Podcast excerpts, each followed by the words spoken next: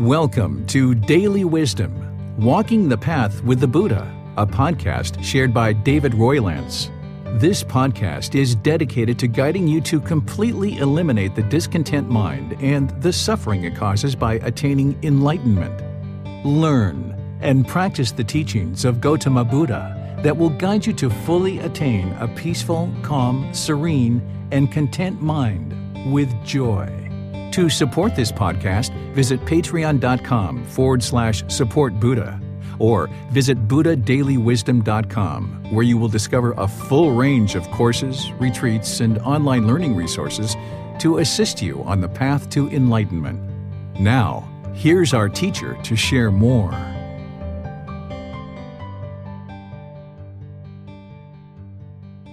Sawadee Hello and welcome to Daily Wisdom Walking the Path with the Buddha. Today is our Pali Canon and English study group where we study the words of the Buddha in this book series, The Words of the Buddha The Path to Enlightenment Revealing the Hidden.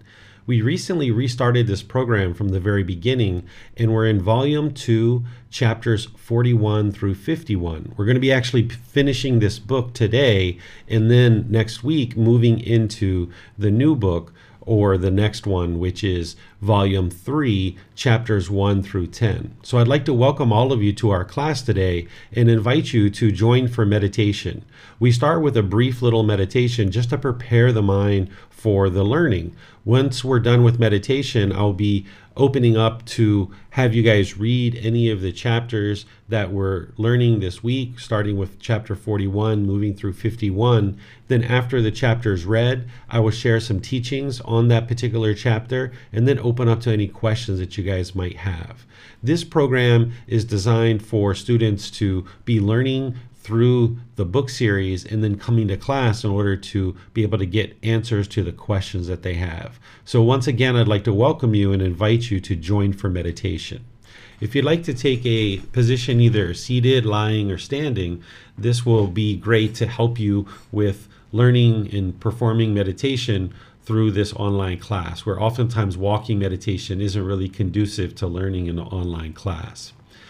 What you'd like to do is get your lower body and hands and arms comfortable, close the eyes, and start breathing in through the nose and out through the nose.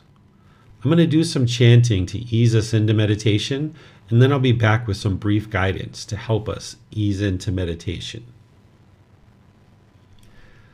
อรหังสัมมาสัมพุทโธมะควา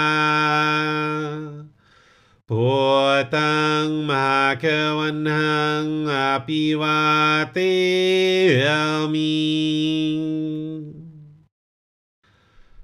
สวากขาโตมหาเควตาตัมโมดามังนามาสามิ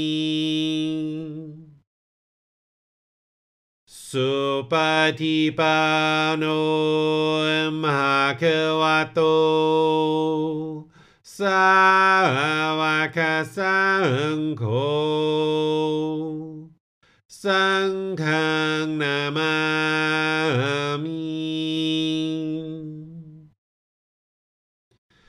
Nắp mô ra sa pa cơ và tô. A ra tô sâm ta sa. นับโมรัสสะภะคะวะโต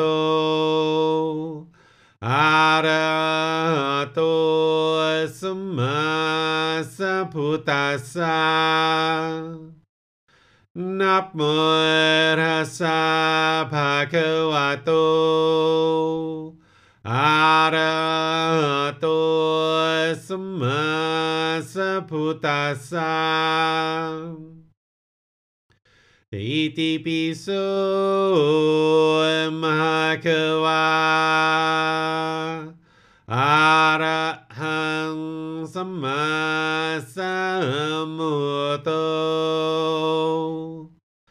wicca wicacaranang samhuno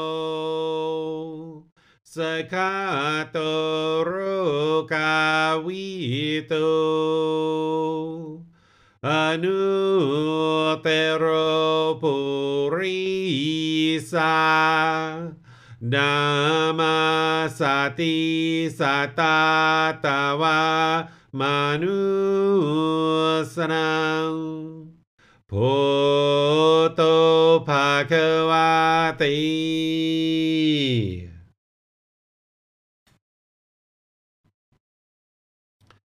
Okay, you'd like to be breathing in through the nose and out through the nose. Just establishing your breath. Breathing in, in, out.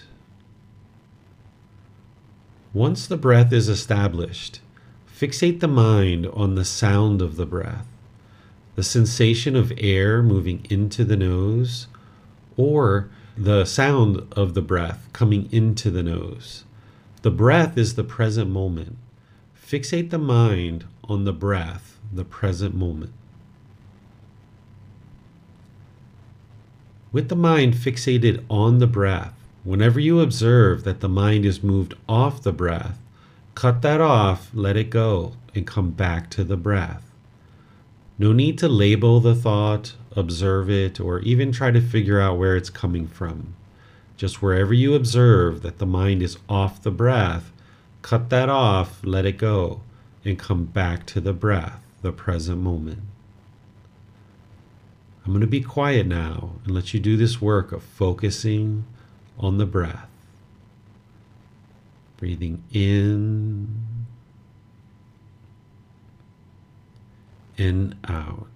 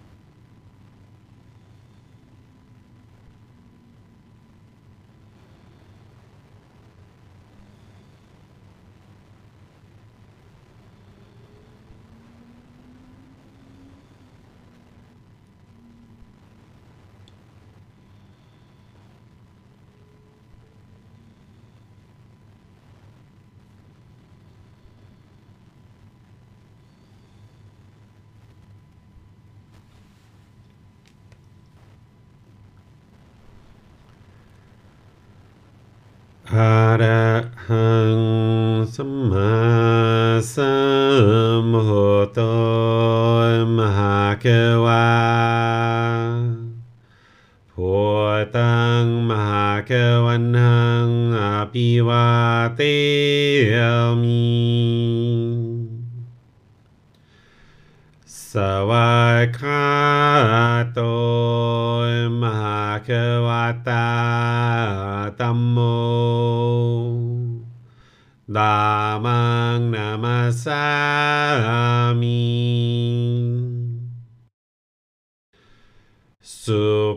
ทิปันโน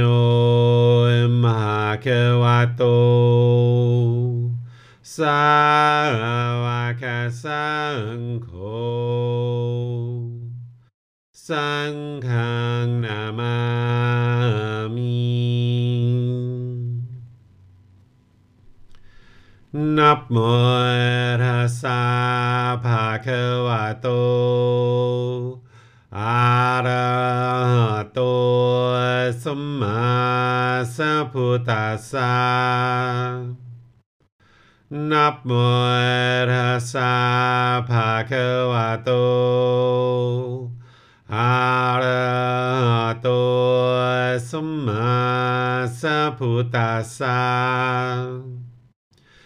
นับโมทัสสะภะคะวะโต อะระหะโต สัมมาสัมพุทธัสสะ อิติปิโส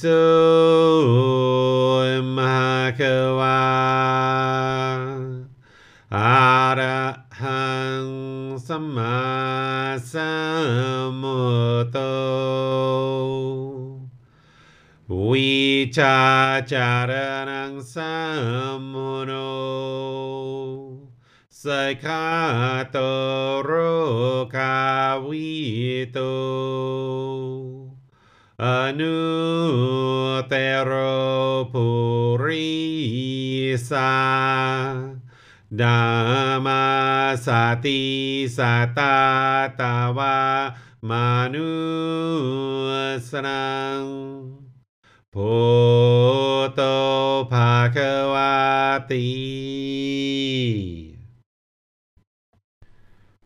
All right. I'd like to welcome you all once again to our class, whether you joined us at the beginning or perhaps you joined us during our meditation.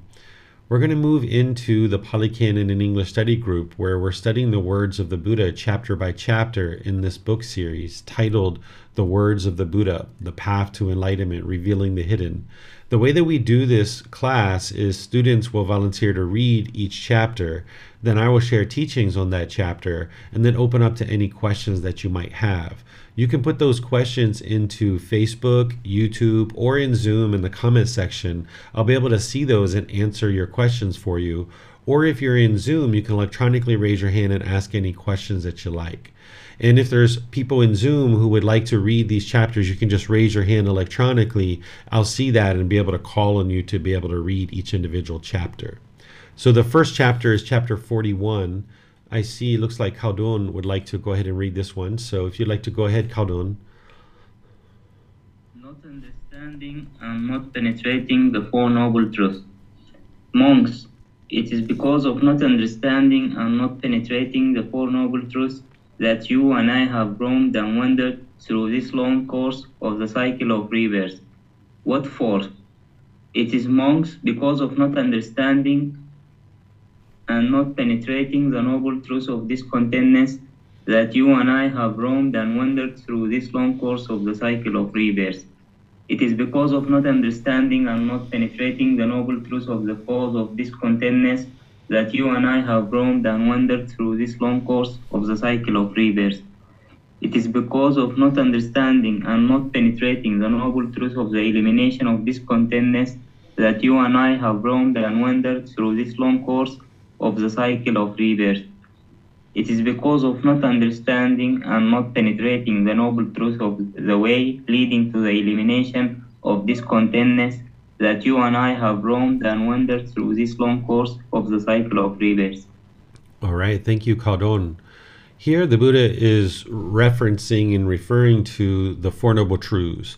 The Four Noble Truths is the very beginning teaching of the path to enlightenment. This is where you establish right view, understanding what is discontentedness, that this is the problem in the unenlightened mind, understanding the cause of that problem, which is craving, desire, attachment, the mental longing, and strong eagerness, and the elimination, which is the elimination of craving, desire, attachment, and then the path leading to the elimination of discontentedness is the Eightfold Path. These are four simple statements that the Buddha shares in order to help you understand the problem in the unenlightened mind, the cause, the elimination, and the path forward. This is where you can have the breakthrough to understanding what's causing discontentedness. Therefore, you can actually eliminate it in the unenlightened state, when we're experiencing sadness or anger, frustration, irritation, all these other discontent feelings, we will typically blame somebody else or we will blame the situation.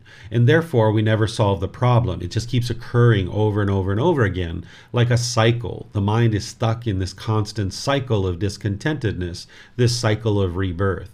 So, as long as one is not penetrating and understanding these Four Noble Truths, then the cycle of discontentedness in the mind continues, and there's going to be continuous rebirth because the cause of rebirth is craving, desire, attachment. This is the cause of discontentedness, but it's also the cause of rebirth. So, as long as craving, desire, attachment is in the mind, there's going to be continuous rebirth. So, therefore, in order to eliminate discontentedness and eliminate the cycle of rebirth, one would need to understand and penetrate the Four Noble Truths, deeply understanding and practicing these. And that's what's going to give you the insight and the wisdom of what's causing all the discontent feelings. And then you can actually make an end to this discontentedness and you can actually get to this enlightened mental state where the mind is peaceful, calm, serene, and content with joy. Therefore, there won't be any longer any discontentedness in the mind and there won't be any more rebirth in the cycle of rebirth. What questions you guys have on this chapter? You can put those into the comment section of Facebook, YouTube, or Zoom, or you can raise your hand in Zoom electronically and ask any questions that you like. Okay, I'm not seeing any questions from anyone, so we'll just move on to the next chapter, which is chapter 42. Would somebody like to read this chapter? Okay, Khaldun, go ahead. The mind has attained the end of craving. Through the round of many verses I roam, without reward, without rest, seeking the house builder, painful is birth, again and again. House builder, you are seen. You will not build the house again. All your rafters broken, the ridgepole dismantled. Immersed in dismantling, the mind has attained to the end of craving. Okay, thank you, Khaldun. So, as I mentioned with the Four Noble Truths, the goal of this path to enlightenment and to eliminate discontentedness is to eliminate craving, desire, attachment. By you eliminating craving, desire, attachment based on the teachings that the Buddha provided, like breathing mindfulness meditation, generosity, and others, then you're no longer going to experience discontentedness and there'll no longer be another life. So, here, this is a chapter from the Dhammapada. You can see that in the reference. The Dhammapada is a scholarly work where people have summarized the teachings of the Buddha. Some people consider these the words of the Buddha, but I don't necessarily consider them exactly the words of the Buddha because these are people who are summarizing the teachings about 1200 years after his death. But there is some insight here that you can glean. And when you're reading from the Dhammapada, it tends to be a little bit more poetic the way that you see here. What the Buddha is saying, if this is indeed his words, which they're definitely accurate and they're very truthful, they're just more in a poetic format, is through the round of many rebirths, I roamed without reward, without rest, seeking the house builder. So, roaming and wandering and continuously experiencing rebirth, it's without reward, it's without rest. One is just continuing to be reborn over and over and over again trying to be reborn or seeking this house builder. The house is this physical body that is the body that we take up in this existence. The builder is the mind. As long as the mind has craving, desire, attachment, it's going to keep building a house. It's going to keep experiencing rebirth and taking up this existence, either in the hell realm the animal realm, the afflicted spirits realm, the human realm, or the heavenly realm. There's going to be continuous rebirth, or this new house is going to be built.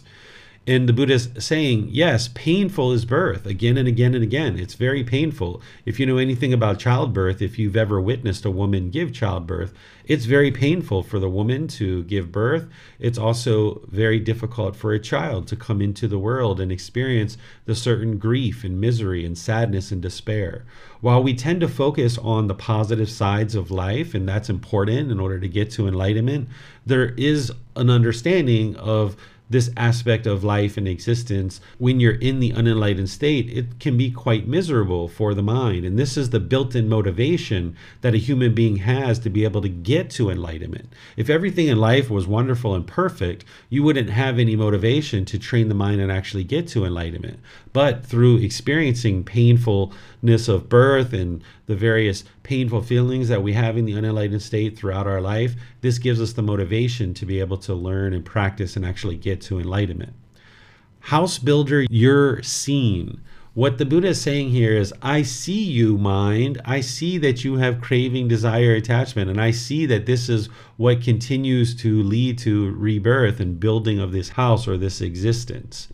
You will not build a house again he's basically saying, okay, I'm getting rid of craving, desire, attachment, or I have gotten rid of craving, desire, attachment. And this is the reason why you're no longer going to build a house again. You silly mind, you know, you're not going to be able to keep existing over and over and over again because I see the problem and now all the rafters in ridgepole dismantled, immersed in dismantling. The mind has attained to the end of craving. By eliminating craving, desire, attachment, you've dismantled the house. You've dismantled the ability for this consciousness to keep continuing over and over. Because as long as there's craving and clinging in the mind, the mind is holding on to this world, and there's things that the mind has not learned yet that is allowing it to continue to be reborn over and over and over again. The mind's going to continue to experience continuous rebirth because one hasn't learned what they need to learn in this life. But by understanding this process and the natural laws of existence, which you can independently verify for yourself, you can eliminate craving and you'll see that your discontentedness is gradually diminishing. And therefore, you'll also know that you're not going to experience rebirth because you've broken down all the causes and conditions that lead to rebirth. And this is something you're going to learn in volume 5 chapter 14 when we study dependent origination where you'll see all the causes and conditions that lead to continuous rebirth and discontentedness. But having eliminated craving one has eliminated the causes and conditions that lead to rebirth. Thus if we're using the analogy of a house all the rafters on the ridge pole have been dismantled. The ridge pole is the pole across the top of the roof, and the rafters are the things that are holding the tiles and the shingles in place. What questions do you guys have on this chapter? Okay, I'm seeing a question here in YouTube. How long does it take to get on the first stage, understanding the Four Noble Truths? Is rebirth cycle wrong? What is wrong with rebirth? Thank you, Tomos. All right, so let's answer the first couple of questions here, and then he has some more after this. So, how long does it take to get to the first stage of enlightenment? Understanding the Four Noble Truths. So, the amount of time that it takes for each person to get to enlightenment is going to be different from one person to the next. There's not just one permanent answer because each individual who comes to the path to enlightenment, they're going to have various levels of pollution in the mind. So, each person who comes to the path, they're starting at a different place in terms of the pollution that they have in their mind. And then each person's time, effort, energy, and dedication diligence that they have towards the path to enlightenment is going to be different. Some people ramp up their meditation practice and are able to deeply learn and understand the teachings of the Buddha in a relatively short period of time. Maybe they've cleared out certain things in their life, they don't have as many responsibilities and obligations. Other people aren't going to have as much time and ability to dedicate to learning and practicing. So you can't say that it takes X amount of years to get to the first stage of enlightenment because everybody's going to be a little bit different. But it's the Four Noble Truths, which is the first thing somebody needs to deeply understand and penetrate to be able to make any progress on the path to enlightenment at all. Is the cycle of rebirth wrong? I don't think about it as being wrong. It's just un interesting, right? If you understand that being born into the world, you're going to go through the constant miseries and grief and struggles, and you're going to need to learn to read, write, and walk and talk and all these other things. That's a lot of effort and a lot of energy that needs to be put into that. And as the Buddha says in the second chapter, because I realize your questions are on the first chapter that we talked about today, as he says in the second chapter, chapter 42, painful is birth. It's very painful to be reborn into the world. So it's not that it's wrong, it's just that it's uninteresting and it's complicated. It's causing continuous struggles and difficulties until one gets to enlightenment, where now their life is no longer a struggle and difficult. So that answers all of those questions, Thomas. Now let's look at the next part. He says, Is egoless part of Buddha's teachings? If a person is out of ego illusion, can be entitled as enlightenment. So, as part of getting to enlightenment, one would need to dissolve the ego and eliminate the ego. That's a part of getting to enlightenment, but it's not the only part. So, one would need to dissolve the ego and eliminate the ego, but there's other aspects of their practice as well. You wouldn't be able to only get to enlightenment by eliminating the ego. That's an important part of the path to enlightenment, but there's other aspects to getting to enlightenment as well. That's why there's an eight fold path. There's eight individual steps. And then there's 10 fetters or 10 individual pollutions. Two of those fetters relate to the ego. That's personal existence view and conceit. Both of those relate to the ego. So those need to be eliminated in order to get to enlightenment. But then there's those other eight fetters as well. And there's the eightfold path that is teaching you how to gradually build up your practice to be able to eliminate those 10 fetters. So thank you for your questions, Thomas. And I don't see any questions in Facebook, and I don't see any questions in Zoom either. So we can go ahead and move on to the next chapter, which is chapter 43. I'll go ahead and read this one. In Khaldun, if you would like to read the next one, you can go ahead and do that. In this fathom long body, I say, friend, that by traveling one cannot know, see, or reach that end of the world where one is not born does not grow old and die, does not pass away and get reborn. Yet I say that without having reached the end of the world, there is no making an end of discontentedness. It is in this fathom long body, endowed with perception and mind, that I proclaim the world, the origin of the world, the elimination of the world, and the way leading to the elimination of the world. So here the Buddha is once again referring to the Four Noble Truths.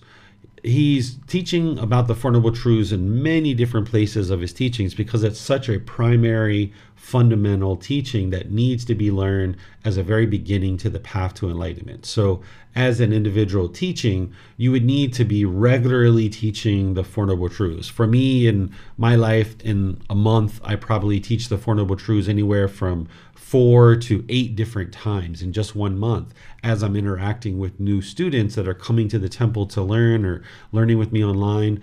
There's constant teaching of the Four Noble Truths because this is the very beginning. So, at least four to eight times, and then even in conversations personally, there's additional times where I'm teaching the Four Noble Truths multiple times throughout the month.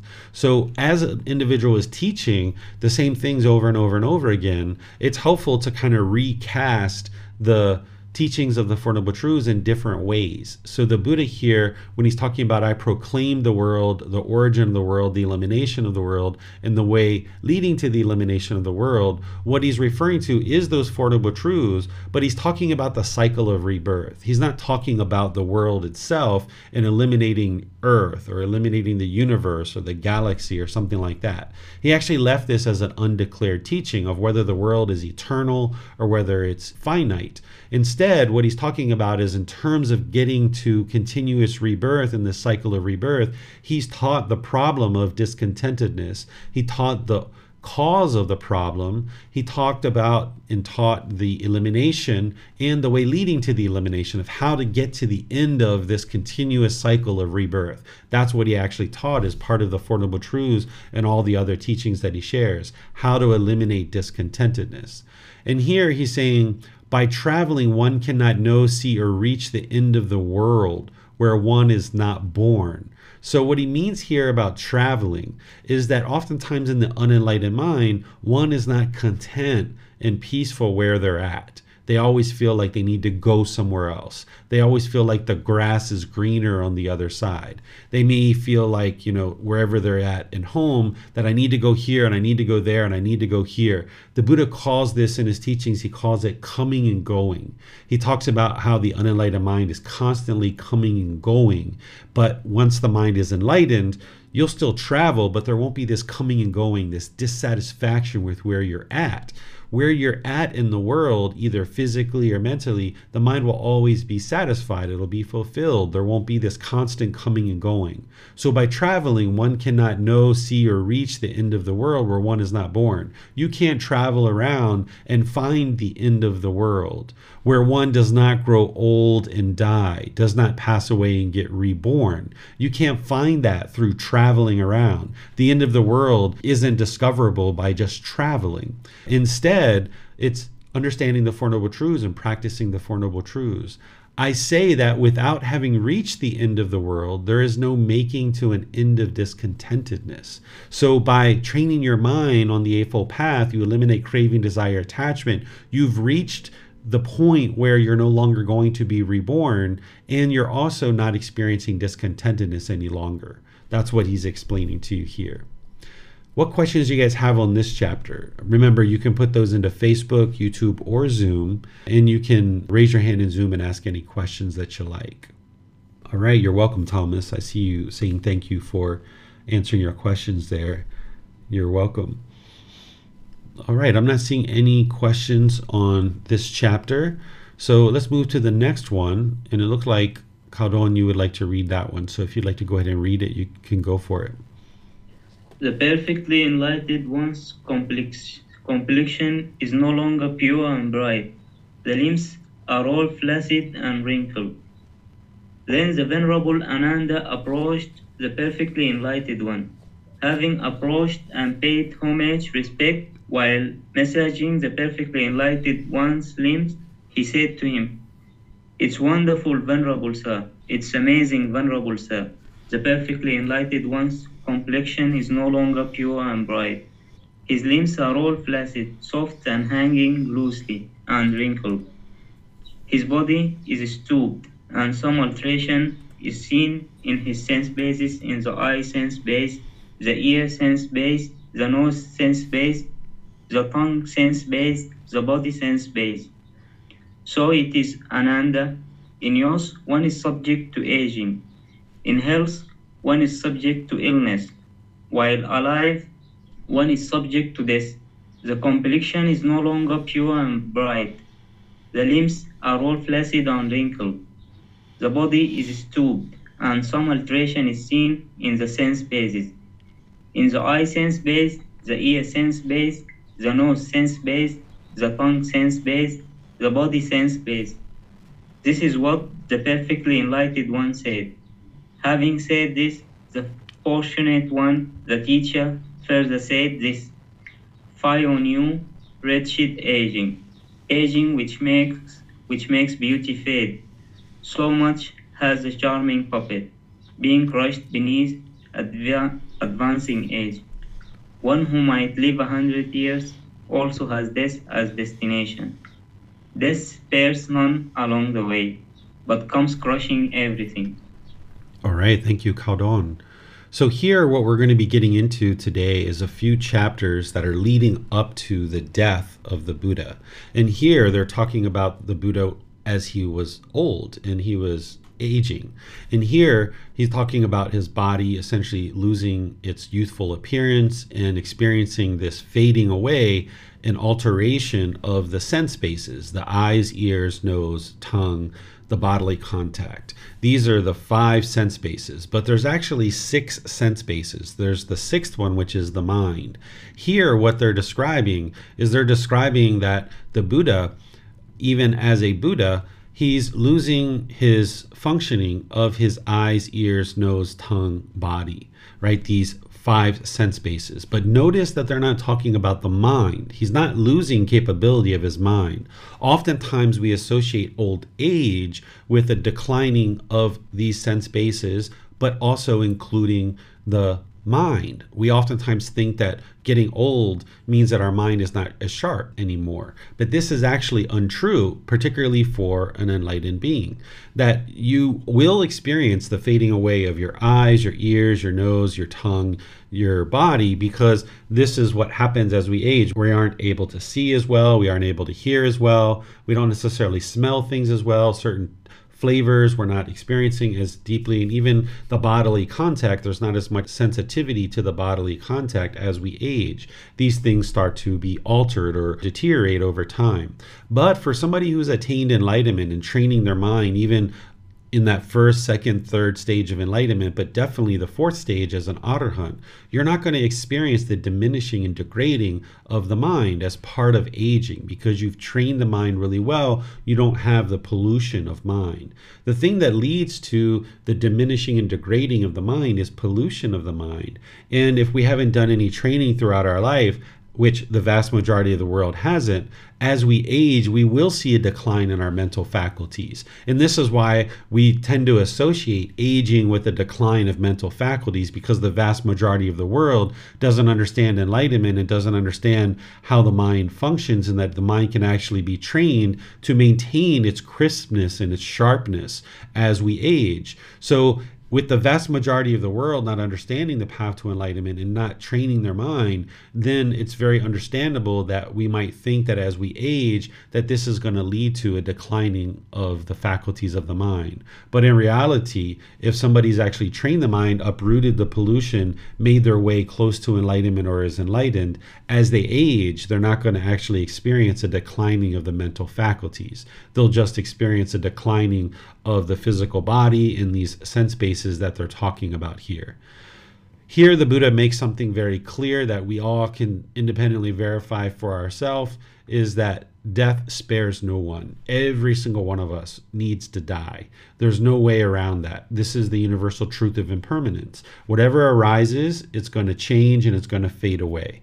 But by the time we get to death, if the mind is craving and clinging and holding on, having central desire, it's going to be a very painful death. It's going to be very hard for somebody to die and experience death because the mind is holding on to this world so tightly.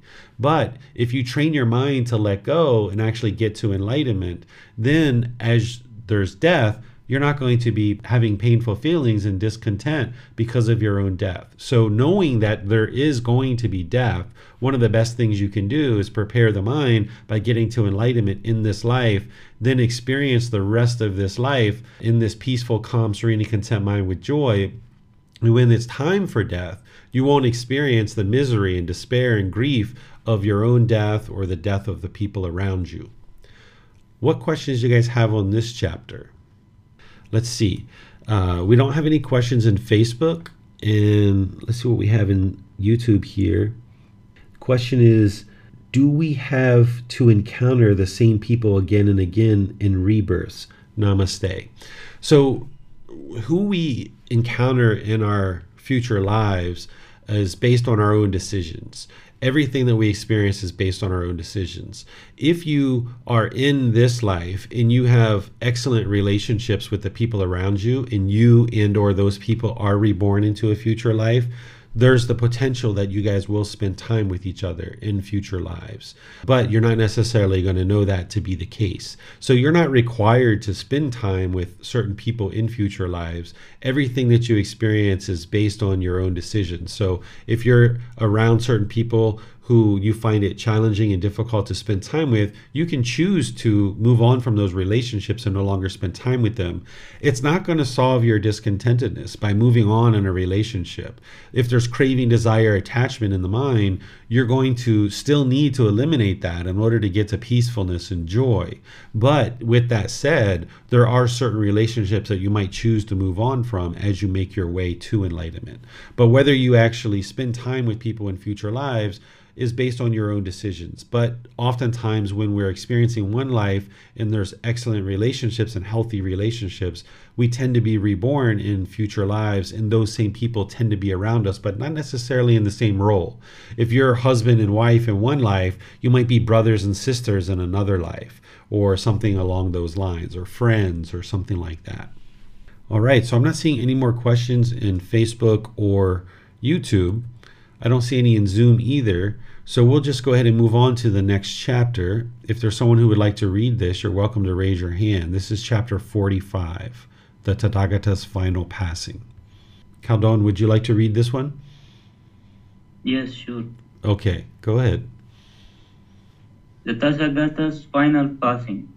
Monks, for this reason, those matters which I have discovered and proclaimed should be thoroughly learned by you, practiced, developed, and cultivated, so that this holy life may endure for a long time, that it may be for the benefit and peacefulness of the multitude, many people, out of compassion for the world, for the benefit and peacefulness of heavenly beings and humans.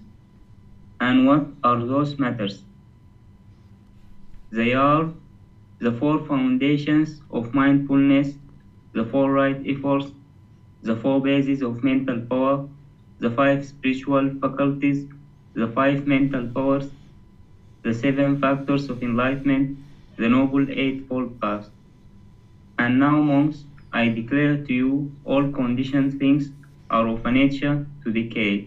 Strive on eternally. The Tathagata's final passing will not be long delayed. Three months from now, the Tathagata will take his final Nibbana, final enlightenment. Right by May in years, my life spans determined.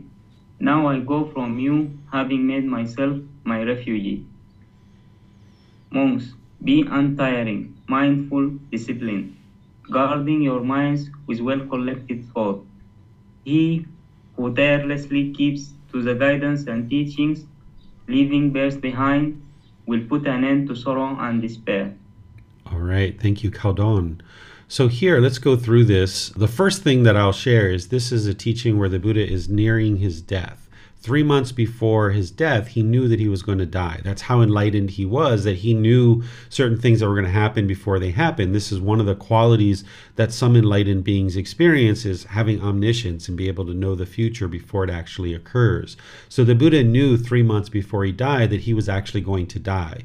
This can help to put the myth to rest that some people say that the Buddha died from eating a poisonous sandwich. This is not true. If you see his teachings, you can see why he died and how he died. And here he's actually describing that he knew he was going to die three months before. He wouldn't have eaten a poisonous sandwich. That's like committing suicide. An enlightened being is not going to commit suicide. He died from old age, essentially, is what he died from. And here he's giving people the three months heads up, which is very wise of a Buddha, because there's going to be certain people who are learning with a Buddha who are enlightened, and there's going to be some who aren't enlightened. And the ones who aren't enlightened, they may have an attachment to him as their teacher, and they would need help to kind of overcome that attachment and let it go. So by giving them a three months heads up, it allows them to ask any final questions and kind of gradually let go of any kind of attachment that they might have. And here he's sharing the teaching of impermanence. He's saying all conditioned things are of a nature to decay he's talking about his own body. Even a Buddha is subject to the natural laws and the universal truth of impermanence. So this body is of a nature to decay. He's going to die. What arises is going to change and fade away. Because he was born, he needed to die. And he's encouraging people to strive on untiringly because that's what's actually going to lead to your enlightenment. If you're dedicated, if you're diligent, if you're determined to progress on this path to enlightenment, while there might be struggles and difficulties along the way, if you reach out to your teacher and other members of the community, you can get help to progress along this path and you can see that you can overcome those struggles. The only reason why the mind is struggling is because of lack of wisdom. So by facing the struggle, striving on untiringly, not being complacent, one can then acquire the wisdom that they need to overcome those struggles. And here you can also see where the Buddha describes his death as final nibbana or final enlightenment. Once somebody's enlightened, we don't say that they've died because once you attain enlightenment, you'll no longer experience death ever again. Instead, you're attaining final enlightenment or final nibbana. The reason why we call it this is that during your lifetime, you can get to enlightenment where the mind no longer experiences any mental anguish, where there's no discontent feelings, that the mind is peaceful and joyful for the rest of the life. But you're still going to experience physical pain as an enlightened being, you need that physical pain. And as an unenlightened being, you need the physical pain too. But as an unenlightened being, you're going to relate to this physical pain very differently than you do in the enlightened mental state. When there's physical pain in the unenlightened state, the mind is still craving permanent comfort. So, therefore, not only is there the physical pain, but there's the mental anguish that goes along with it, oftentimes intensifying the pain. So, if you stumped your toe, for example, you will feel that physical pain, but then you might get upset and angry and frustrated. You might have some profanity. You might start blaming people for putting things in a certain place. This is what tends to happen in the unenlightened state. But in the enlightened state, you might stump your toe, but you'll know that that sensation is impermanent and you won't have the disgruntledness, the anger, the frustration, the mental anguish associated with it. So the physical pain is actually a lot less in the enlightened mental state. But you still need physical pain because that's what's going to tell you to take some action. So, if as an enlightened being you were standing close to a fire and you felt the heat of the fire, you would need to know, like, ah, I'm standing too close to the fire, I need to move away. So, if you were an enlightened being standing close to a fire and you didn't feel that physical pain, you wouldn't know to move away and it would damage the body. So, in the enlightened mental state, you're still going to experience some physical pain, but it's going to be very diminished and very minimal compared to what you experience in the unenlightened state because there's not the mental anguish to go along with it. So, because of that physical pain, you can't eliminate 100% of what we might call suffering in this life. You can eliminate discontentedness of mind and the mental anguish, but you're still going to experience some physical pain in the body, even though it's diminished. But at the time that an enlightened being no longer exists in terms of the end of this life, there's what's called final nibbana or final enlightenment, where the body and the mind are separated. And now you've experienced final enlightenment. You won't experience even physical pain anymore because you're no longer in existence. The mind and the body are no longer attached to each other. You can eliminate all your other cravings, desires, attachments, but the mind itself and the body are still connected together. You can't separate those as long as there's life. So when an enlightened being dies, this is called final enlightenment or final nibbana because you'll no longer experience any physical pain because the body and mind is actually separated. Here, the Buddha at the very beginning of this teaching talks about how he suggests and encourages his students to continue to learn and practice and develop and cultivate their mind using the teachings that he shared because this is going to be beneficial to the peacefulness of many people and that he has done that throughout his life. Because when he attained enlightenment at the age of 35 he could have very easily went back to the royal family and just enjoyed his enlightened mind all to himself but instead, he had such compassion for the world. Compassion is the concern for the misfortune of others. He decided to dedicate the rest of his life, 45 years, when he dies at the age of 80. Those 45 years of the remaining time of his life was dedicated to helping others experience this peacefulness, this joy in the mind, out of compassion for the world. What compassion is, is the concern for the misfortune of others. So he had this concern. He didn't have this worry. He didn't have anxiety. He didn't have craving, desire, attachment, longing, and yearning to help others. But he had this compassion. He had this concern for the misfortune of others. So he gradually, slowly, but surely shared his teachings into the world for the benefit and peacefulness of heavenly beings and human beings. Because heavenly beings and human beings can get to enlightenment. In the heavenly realm, these beings tend to be fairly complacent because they're only experiencing pleasant feelings. They don't have those painful feelings, so they tend to lack motivation and encouragement to actually get to enlightenment. But here in the human realm, we experience those pleasant feelings, painful feelings, neither painful nor pleasant. So we tend to have built in motivation because we don't like the sadness. We don't like the anger, the frustration, the irritation, the guilt, the shame, the fear, the loneliness, the boredom, and all these other discontent feelings. So that's like built in motivation that encourages us along the path to dedicate ourselves to getting to enlightenment. So he encourages his students to continue to learn, practice, and develop these teachings and also share the teachings so that others can benefit and do that out of compassion for the world, not out of expectation of wanting something from your students, but out of this concern for their misfortune.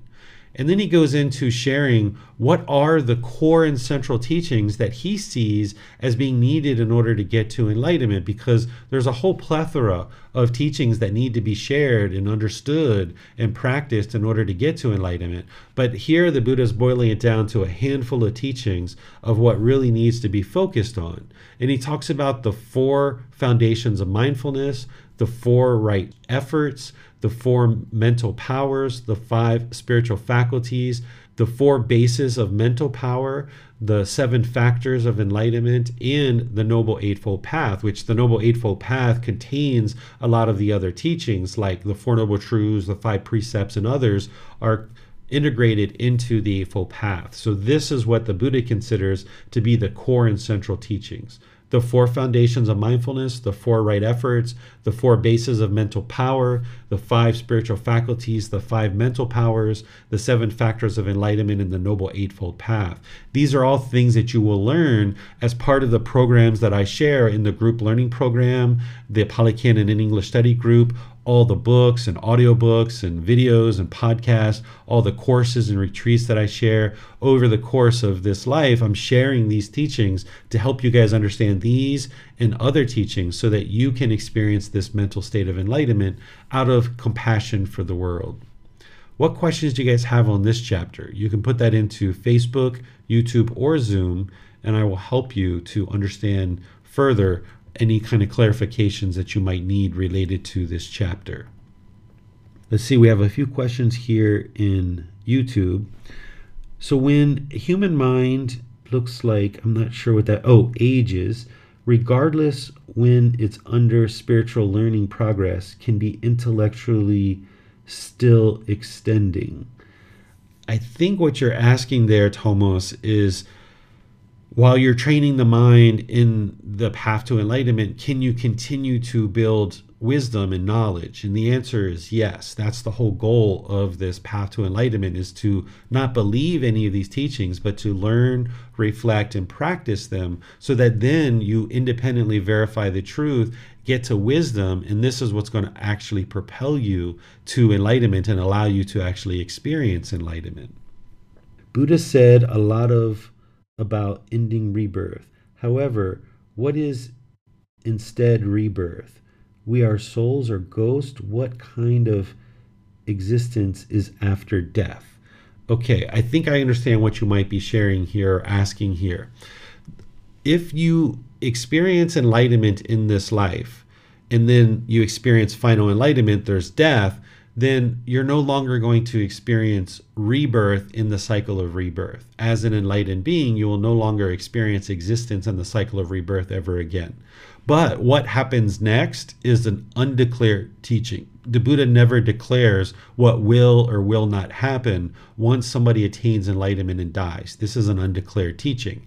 If you don't get to enlightenment in this life, then there's going to be continuous rebirth, either in the hell realm, the animal realm, afflicted spirits, human realm, or heavenly realm. And what realm you're born into is going to be based on your karma of cause and effect or action and result. Based on the condition of your mind at the time of death, that is what will determine what realm you're reborn into. And the condition of your mind is based on the decisions that you've made throughout this life. So, by training your mind, getting closer and closer to enlightenment, if you get to enlightenment, there's no longer existence, but what happens next is an undeclared teaching. If you're training your mind this life and you fall short of enlightenment, well, the training in the condition of your mind is improved in this life, so you should have an improved rebirth. That's what you'll experience as part of this life. The Buddha never taught whether there is a soul or isn't a soul. This isn't part of his actual teachings. He left this as an undeclared teaching as well from one rebirth to the next rebirth, it's not instantaneous. You're not going to experience instantaneous rebirth. So, what happens in that in between time is that the individual is they're not experiencing existence. Essentially, the mind is waiting for rebirth, that the consciousness has not yet been reborn. If you think about this existence as Thomas, as cardboard box A, and then if you're going to experience a rebirth, there's cardboard box B. These two cardboard boxes are completely different. They're different shape, different color, different texture. But when there's death of cardboard box A, when Thomas dies, the cravings and residual memories from this mind of Thomas get moved into this new mind. And this new consciousness now needs to wait for rebirth. It needs to be wait to be reborn into hell, the animal realm, afflicted spirits, human realm, or heavenly realm. It's not an instantaneous rebirth.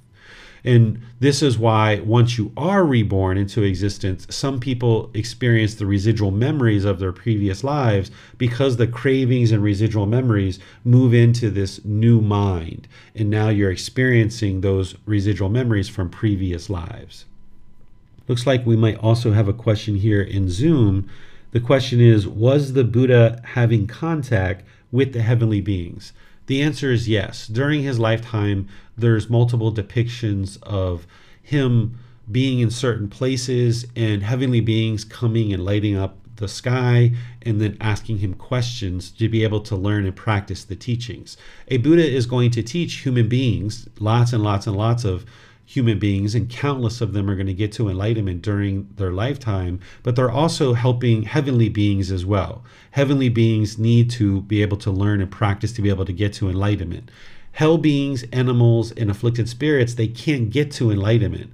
They need to be reborn into a new existence in order to get to enlightenment. So it's only in the human realm and heavenly realm that these beings can get to enlightenment. As I mentioned, humans tend to have built in motivation heavenly beings tend to not be motivated. They tend to be fairly complacent, but some of them are motivated to get to enlightenment. So they're going to learn from a Buddha. During the lifetime of a Buddha, they can actually learn his teachings. So they're going to come in direct contact with the Buddha. And there's depictions of this in the Pali Canon of him teaching humans, of course, but then also heavenly beings as well. So it looks like these are all the questions that we have. And we'll go ahead and move on to the next chapter. The next chapter, as you see here, I wrote a lot, uh, is chapter 46. And it looks like, Khaldun, you've opened up your microphone, so you must be interested to read this, yeah?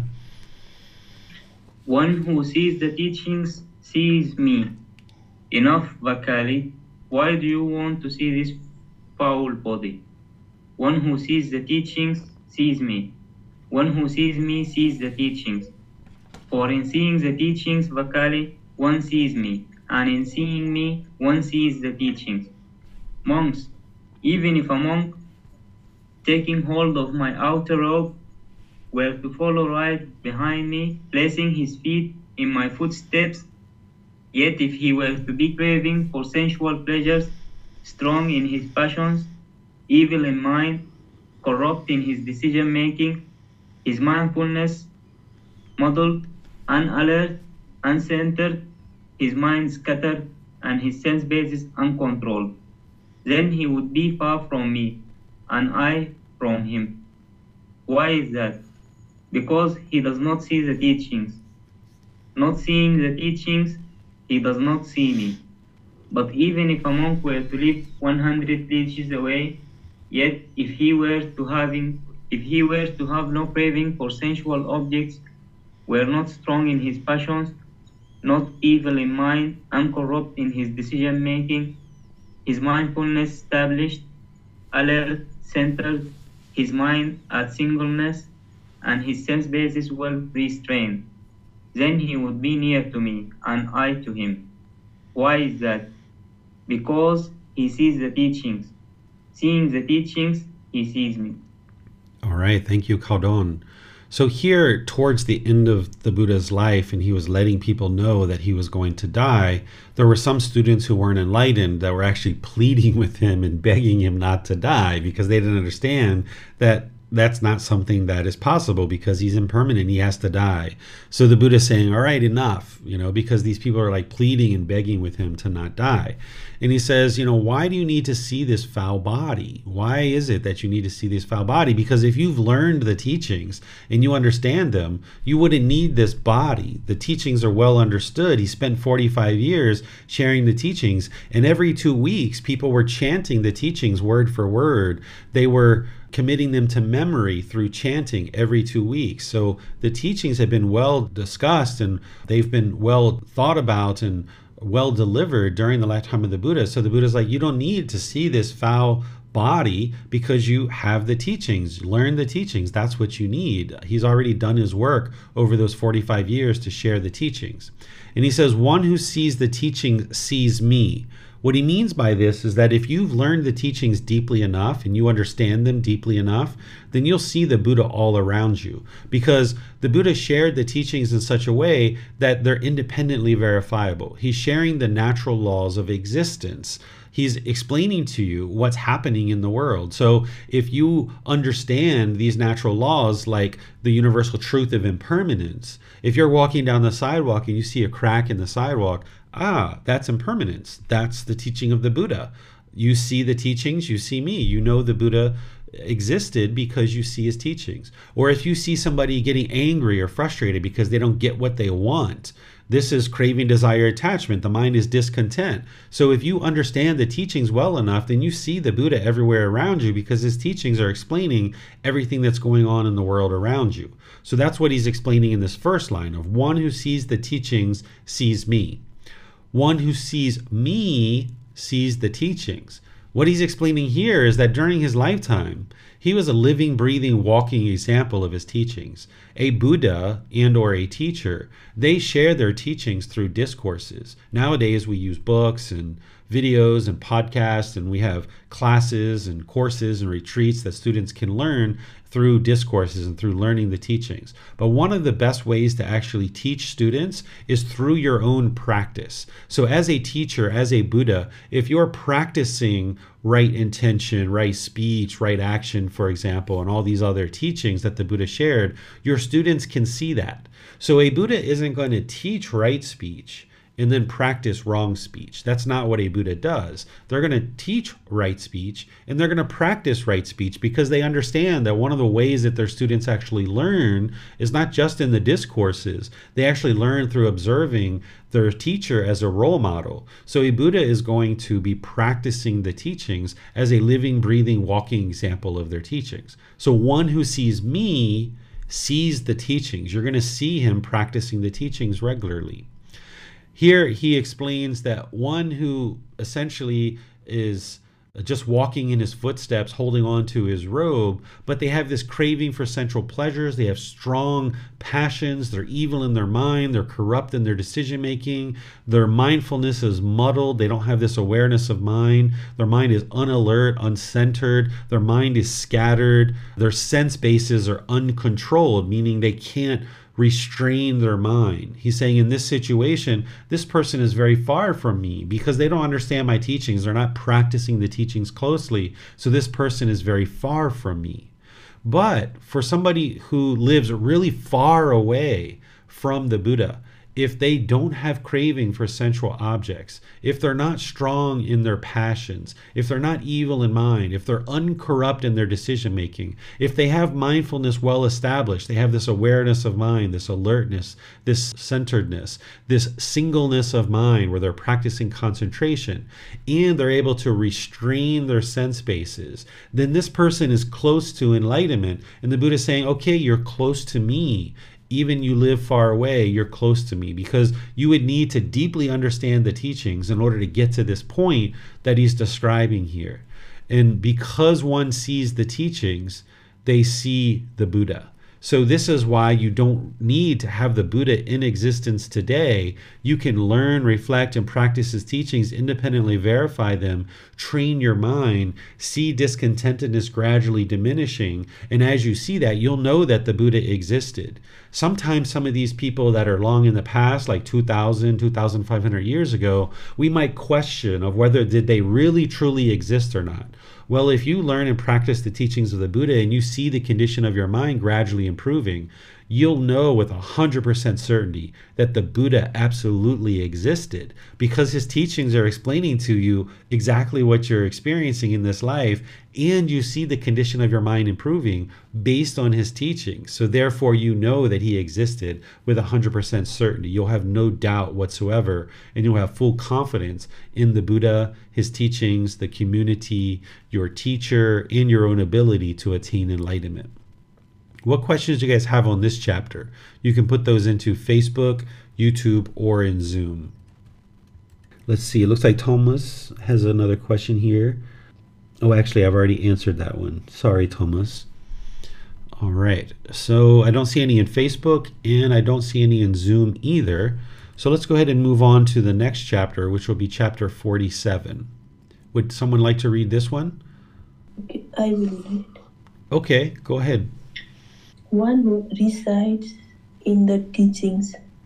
Here among learns the teachings, the discourses mixed mixed prose and verse, explanations, verses, inspired, spoken phrases, quotations, both stories, ama- amazing accounts, and questions and answers.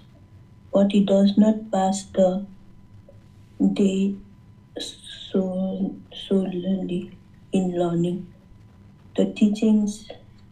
He does not neglect seclusion but devotes himself to internal serenity of mind. It is in this way that a monk is one who resides in the teachings. Thus, monk, I have taught the one absorbed in learning, the one absorbed in communication, the one absorbed in recitation, the one absorbed in thought, and the one who resides in the teachings. Whatever should be done, monks, by a compassionate teacher out of compassion for his disciples, as- aspiring for their welfare that I have done for you. These are the feet of trees. Monks, these are empty hearts. Meditate, monks, do not be complacent. complacent. Taste you, lest, least, taste you regret it later. This is my instruction to you. All right. Thank you, Laxmi. Appreciate you reading that. Very good. Yeah. Um, so he. Oh, no, no, you did fine. You did fine. This is wonderful. I'm sure English is a second language for you. So this is part of helping you learn is by reading. So thank you for taking the time to do that. It helps to build your skills. So here the Buddha is describing that one who learns the teachings and he explains all the different teachings because during his lifetime they would need to learn these orally and then commit them to memory and then they would be reciting them orally through chanting every 2 weeks. This requires a lot of work to learn and practice the teachings. So learning the teachings is important. And he's saying somebody who learns doesn't just pass the day solely by learning. You need to learn in order to get to enlightenment, but you shouldn't only be learning. You should also be practicing the teachings as well. And that's what the Buddha directs you to hear in this next part is he's saying you're not solely just learning the teachings intellectually but you're practicing them too in terms of meditating and all the other aspects that you might need in order to practice the teachings. So you couldn't just read a book and get to enlightenment. You would need to learn about things like right intention right speech right action learn about meditation and things like this and then actually do those things where you're actually practicing right intention right speech and right action where you're actually practicing meditation. That's where the real transformation of the mind is occurring. It's not just the intellectual learning that is improving the condition of the mind, it's actually practicing the teachings. And then after one has learned, and then they might communicate the teachings and then one might recite the teachings during the lifetime of the buddha although we don't do that very much nowadays because it's not required that we do that. And then one would then be absorbed in thought be able to understand the teachings and bring the teachings up into the mind. So one is residing in the teachings, who is learning, who is communicating, who's reciting the teachings, the one who's thinking about the teachings. The Buddha describes this as one who's residing in the teachings. But then one needs to practice the teachings, and that's what he gets to here in the next part. He says, Whatever should be done, monks, by a compassionate teacher out of compassion for his disciples, aspiring for their welfare, I have done for you meaning that everything that the Buddha did from the point of his enlightenment until he died was out of compassion for his students. A Buddha isn't wanting anything from their students. They're not expecting anything from their students. They're not putting demands on their students. A Buddha already is content. A Buddha is already peaceful. A Buddha is already joyful. They don't want anything from other people. They've already created a life where their mind is peaceful, calm, serene, content with joy. The only reason why a Buddha chooses to share their teachings is out of compassion for their students, the concern for this misfortune that other people have because of experiencing discontentedness. They're experiencing this misfortune because they don't understand the teachings that lead to enlightenment. So, a Buddha aspiring for the welfare of their students is going to share the teachings for the rest of their life, helping as many people as possible to get to the enlightened mental state. And the Buddha then basically directs his students to meditate. These are the feet of trees. Monks, these are empty huts. What he's basically saying here is he's recommending for people to meditate at the foot of trees or in empty huts because that's where the Buddha meditated during his lifetime. Nowadays, you can still do that, but there's not necessarily the requirement to do this. During the lifetime of the Buddha, this was a primary place that people would meditate.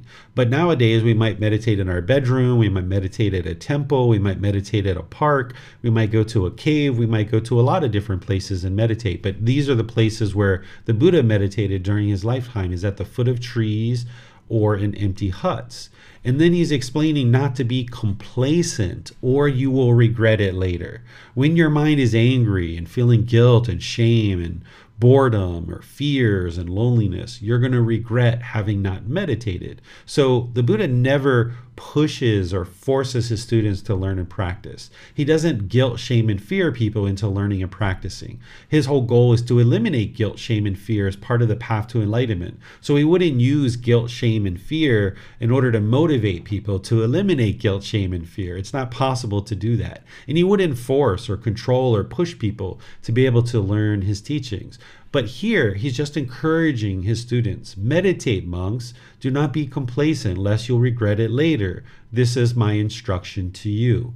So, this is the only time where you'll see the Buddha really kind of you know, encouraging students to really be sure they're dedicated to their practice. And he talks about dedication and diligence at other times in his teachings because that's what you need in order to get to enlightenment. But here he's actually really encouraging them to be sure that they actually meditate because just learning the teachings, which is what he talks about at the beginning, just learning the teachings themselves isn't going to produce enlightenment. You need to come to classes, you need to read books, you need to get help with your teacher and talk about the teachings. Yes, that's how you learn them. But then you need to move them into practice. And this is where the real transformation of the mind occurs. So let me know what questions you guys have on this by putting that into Facebook, YouTube, or Zoom, and I'll be sure to help you with any questions that you might have. Here's Thomas asking a question how can useful Buddhist teachings for persons who work full time and have family, how his teachings are realistic for them. Okay, so the teachings of the Buddha are explaining to you why your mind is experiencing discontentedness. He's explaining to you how to eliminate that discontentedness. He's helping you to understand how to live in more harmonious ways amongst all people, both personally and professionally. With a lack of the wisdom of the teachings of the Buddha and without the training of the mind, you would lack the ability to live harmoniously in your personal and professional relationships and you would struggle in life. So his teachings, while he's addressing the monks, because those are the people who were learning with him most closely, he also taught household practitioners too. And there were people who got to enlightenment as a household practitioner. So when you see the Buddha saying monks, monks, monks, monks, monks, you should think of that as students, students, students, because his teachings are just as applicable for ordained practitioners as they are for household practitioners. And the household practitioners can use all of his teachings to create an improvement to the condition of the mind and an improvement to the condition of their life. And this is what's going to lead to their enlightenment and improved relationships in their life. Looks like we have a question here from Jeffrey. So, the things I do learning, meditating, dialogue with other practicing practitioners, I can use them in my daily life yes, as you're learning the teachings and you're reflecting on them to independently verify them, you should then move them into practice. That's where you're going to actually experience the results. If all you were doing was meditating, you would never get to enlightenment. It's not possible to meditate your way to enlightenment. It's not possible to just read a book and get to enlightenment. You would need to learn with a teacher using the resources that a teacher has. You would need to meditate. That's part of your practice, but that's not the only part of your practice. The Eightfold Path is the path to enlightenment, and meditation is only one aspect of that path. So, essentially, about 12% of the path to enlightenment if you do the math.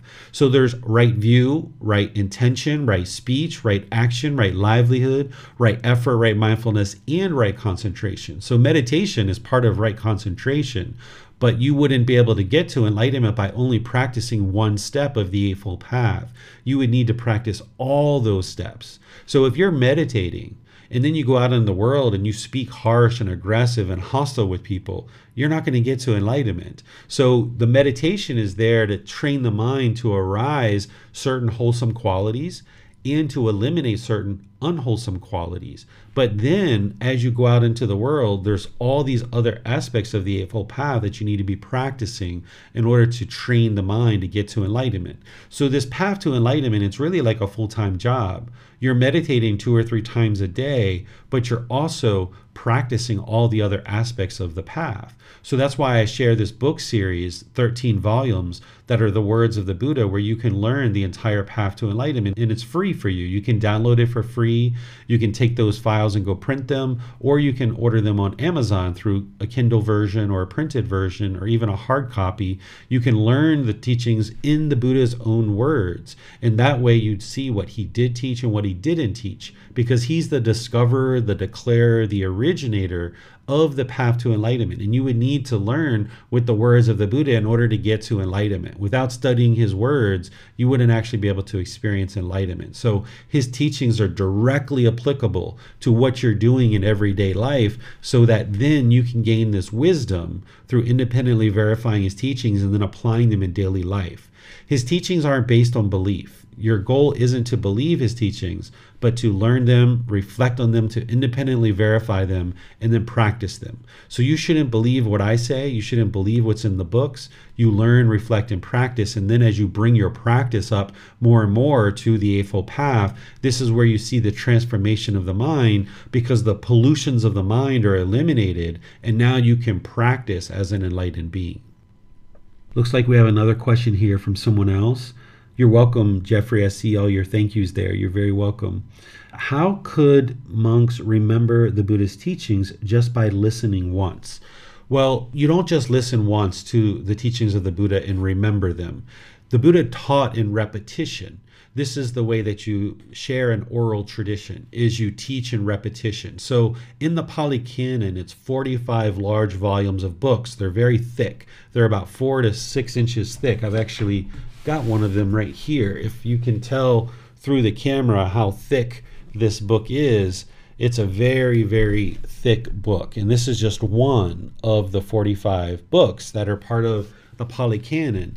And if you read the Pali Canon, you're going to see this continuous repetition over and over and over again. This is how you disseminate a oral tradition. You speak with stories or similes because people tend to remember similes. So the Buddha used similes in order to illustrate his teachings because people will remember a story more than they will actual pure information.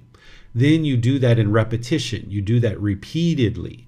And then the other thing you do to help people learn an oral tradition is you create lists. This is why we've got the five precepts, the Eightfold Path, the seven factors of enlightenment, the Four Noble Truths. All of these things are, are numbered because you'll remember lists more so than just pure information. So by sharing teachings as a simile, by doing it repetitively, by creating lists, then by people hearing that regularly, they learn these teachings, they reflect on them, and they practice them through training the mind. They now can commit those teachings to memory.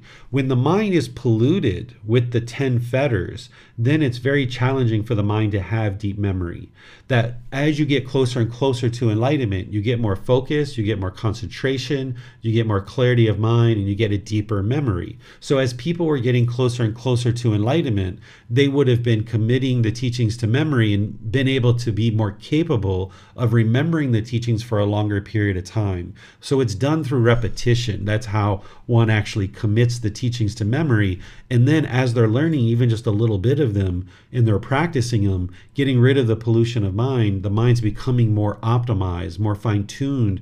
They're gaining more memory and ability to remember the teachings for a longer period of time. So, as the people were learning the teachings, he then had them every two weeks recite the teachings. This is how chanting started. So basically, 26 times a year for 45 years, his students were coming together every two weeks to be able to recite the teachings word for word for word for word for word. So by the time he died, there were people who were enlightened. They had this deep memory, they had committed the teachings to memory, and then they were able to write them down shortly after his death. And this is how we still have his teachings today. But these teachings have been affected by impermanence. Due to impermanence, there's been people that have inadvertently, potentially adjusted his teachings, or the translations might not necessarily be as accurate. So, this is why you'd never believe the teachings of the Buddha. You learn them, you reflect on them to independently verify them, and then you practice them and see the truth for yourself that they're working to improve the condition of your mind. And that's how you know you're learning the truth because you see the discontentedness gradually diminishing in the mind. Things that once arose anger in the mind, as you train, that will diminish down to frustration, irritation, annoyance. Eventually, that same exact thing will occur, and the mind will just be peaceful and joyful. There'll be no anger whatsoever. And this is how you know your mind's getting closer and closer to enlightenment because you see this gradual diminishing of discontentedness and you see more peace and more joy coming into the mind. You see more focus, concentration, clarity of mind, and memory as these qualities are starting to improve as you're getting rid of more and more pollution in the mind. Let's see what else do we have here. I did not put daily meditations in practice as you advise, and it seems like quite a big part of my free time is consumed by. Our Buddha teachings will eat me completely. I'm not 100% sure what you're sharing there, Thomas, other than it sounds like you're not meditating yet regularly.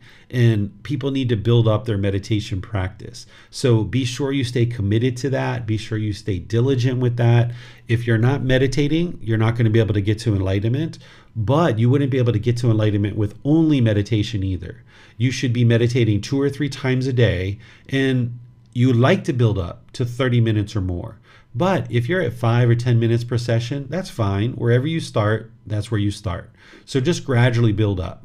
The frequency is more important than the duration. So if you meditate once for 30 minutes, that's not as good as twice for 15 minutes. So be sure that you get your frequency in where you're meditating two or three times a day. And whatever time you're meditating, that's fine. But then gradually over time, build that up more and more. I know you've only been studying with me for maybe two or three months. So you're in the process of building that up. And that's fine. Just gradually build up your practice slowly but surely. Let's see. Here's Jeffrey with another question. As a relatively new practitioner, will this study group take us through the entire Pali Canon? Thank you. The Pali Canon is very comprehensive. It's 45 volumes of books. So to be able to go through the entire Pali Canon would probably take 10, maybe 20 years to be able to do that.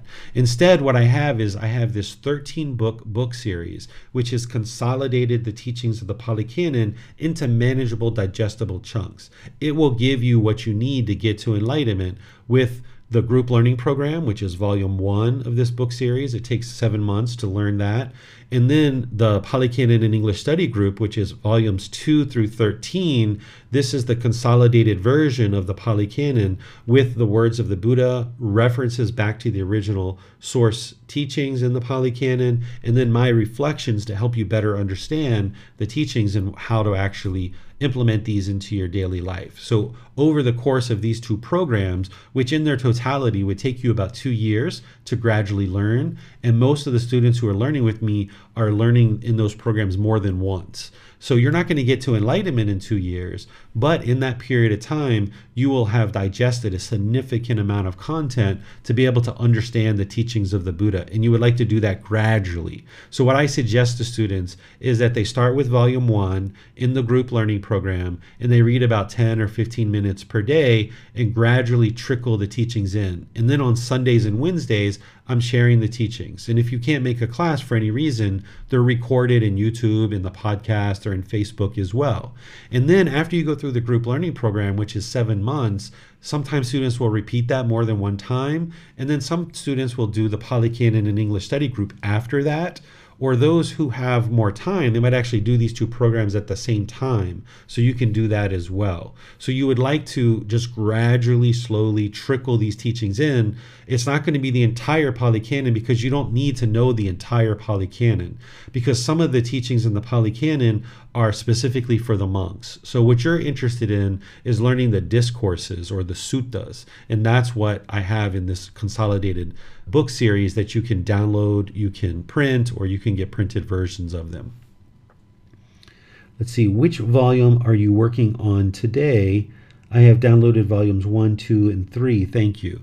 Today, we're finishing up volume 2, chapters 41 through 51. So next week, we're going to be in volume 3, chapters 1 through 10. So you could be reading those this week, and then we're going to study them together next Saturday. And then that way you might have questions when you're coming into class. So we're going to do 10 chapters a week pretty much. But when we get to the end of the book, if there's a couple of extras or there are a couple few less, then we'll kind of do less than 10. But I will let you know each class what chapters we're going to read for next class. But this is also on a schedule. If you look online, you can go to bit.ly forward slash Pali Canon study group. And from there, you'll be able to see the whole schedule.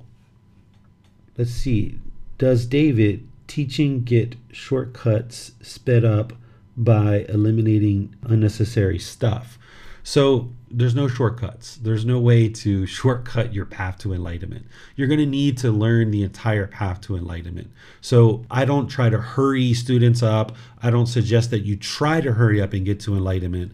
Because if you're hurrying up to get to enlightenment, that means there's craving, desire, attachment in the mind, and you're not going to be able to get to enlightenment as long as there's craving, desire, attachment in the mind, including craving, desire, attachment for enlightenment itself. So you pursue it as a goal as an objective or as an interest. You gradually work towards this goal, not trying to hurry, not trying to rush, but also not being indifferent and being complacent either. Neither of those two are in the middle. So, with craving, desire, attachment, the mind's chasing after something.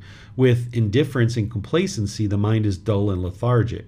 So, you'd like to bring the mind to the middle where you're gradually working towards this as a goal, as an objective, or an interest. And there's no shortcuts. You're going to need to learn and develop all the steps on the eightfold path which includes meditation which is sounds like where you're at right now thomas you need to build up your meditation practice Okay, so Jeffrey says, Thank you. I will PM you to see can focus. Sure. Yeah, you could welcome to PM Jeffrey, and I can send you the links that you need to have access to the schedule and stuff. These are all in our Facebook group. They're all on our website as well. If you go to buddhadailywisdom.com under the online learning section, you'll see the links for the group learning program, for the Pali Canon English study group, for the books, and all the other classes, courses, and retreats that I offer online and in person. You're welcome to either message me or find those right online. All right, so it looks like that's all the questions we had in YouTube, in Facebook, and in Zoom. So we'll go ahead and move to the next chapter, which is chapter 48. Is there a student who would like to read this chapter? Yes. All right, go ahead, Khaldun. One who has attained Nibbana in this very life. Monk, if one teaches the teachings for the purpose of fading away of strong feelings towards aging and death, for its fading away and elimination, one is fit to be called a monk who is a speaker on the teachings. If one is practicing for the purpose of fading away of strong feelings towards aging and death, for its fading away and elimination, one is fit to be called a monk who is practicing in accordance with the teachings. If through fading away of strong feelings towards aging and death, through its fading away and elimination, one is liberated by non clinging, one is fit to be called a monk who has attained Nibbana enlightenment in this very life. In the case of birth, existence, clinging, craving, feeling, contact, the six sense bases, name and form, consciousness, volitional formations, choices, decisions, and ignorance, unknowing of true reality. The discourses are identical, except for the reference to each of the conditions of dependent origination. All right, thank you, Khaldun. So here, the Buddha is explaining if somebody teaches the teachings for the purpose of fading away in strong feelings towards aging and death, this is the elimination of discontentedness. If someone's teaching to eliminate discontentedness in this fading away, then he's saying this is an individual who's considered to be a speaker on the teachings.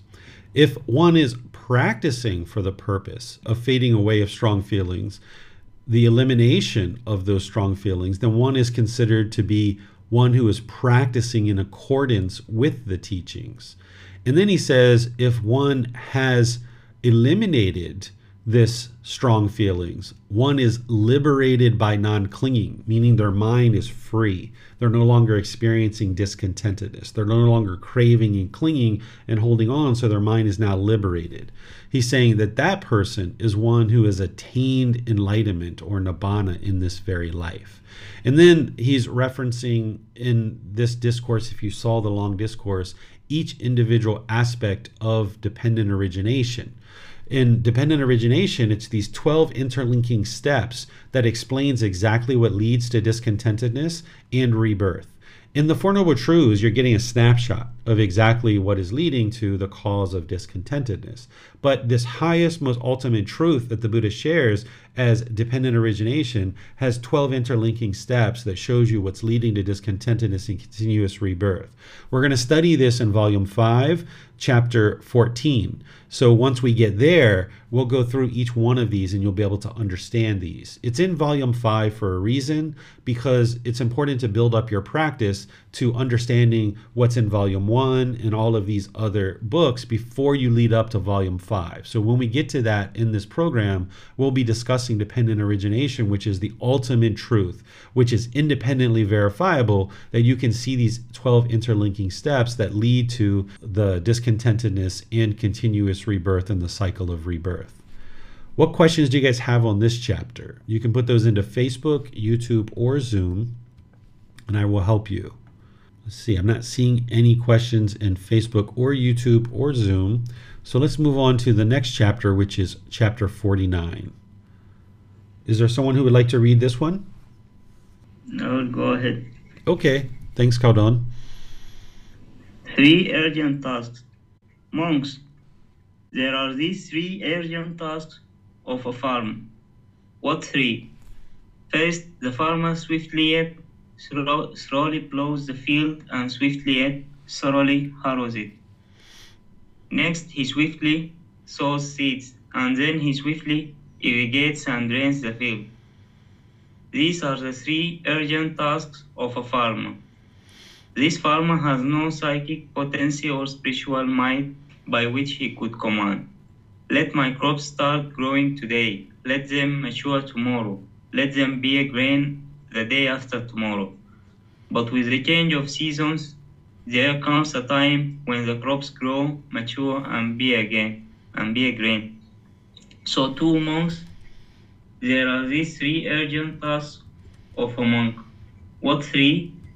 The undertaking of the training in the higher virtuous behavior, moral conduct, the undertaking, the undertaking of the training in the higher mind, mental discipline, and the undertaking of the training in the higher wisdom. These are the three urgent tasks of a monk. This monk has no psychic potency or spiritual might by which he could command. Let my mind be liberated from the taints by non clinging to today or tomorrow or the day after tomorrow. Rather, as this monk trains in the higher virtuous behavior, moral conduct, the higher mind, mental discipline, and the higher wisdom. There comes an occasion when his mind is liberated from the taints by non clinging. All right. Thank you, Khaldun.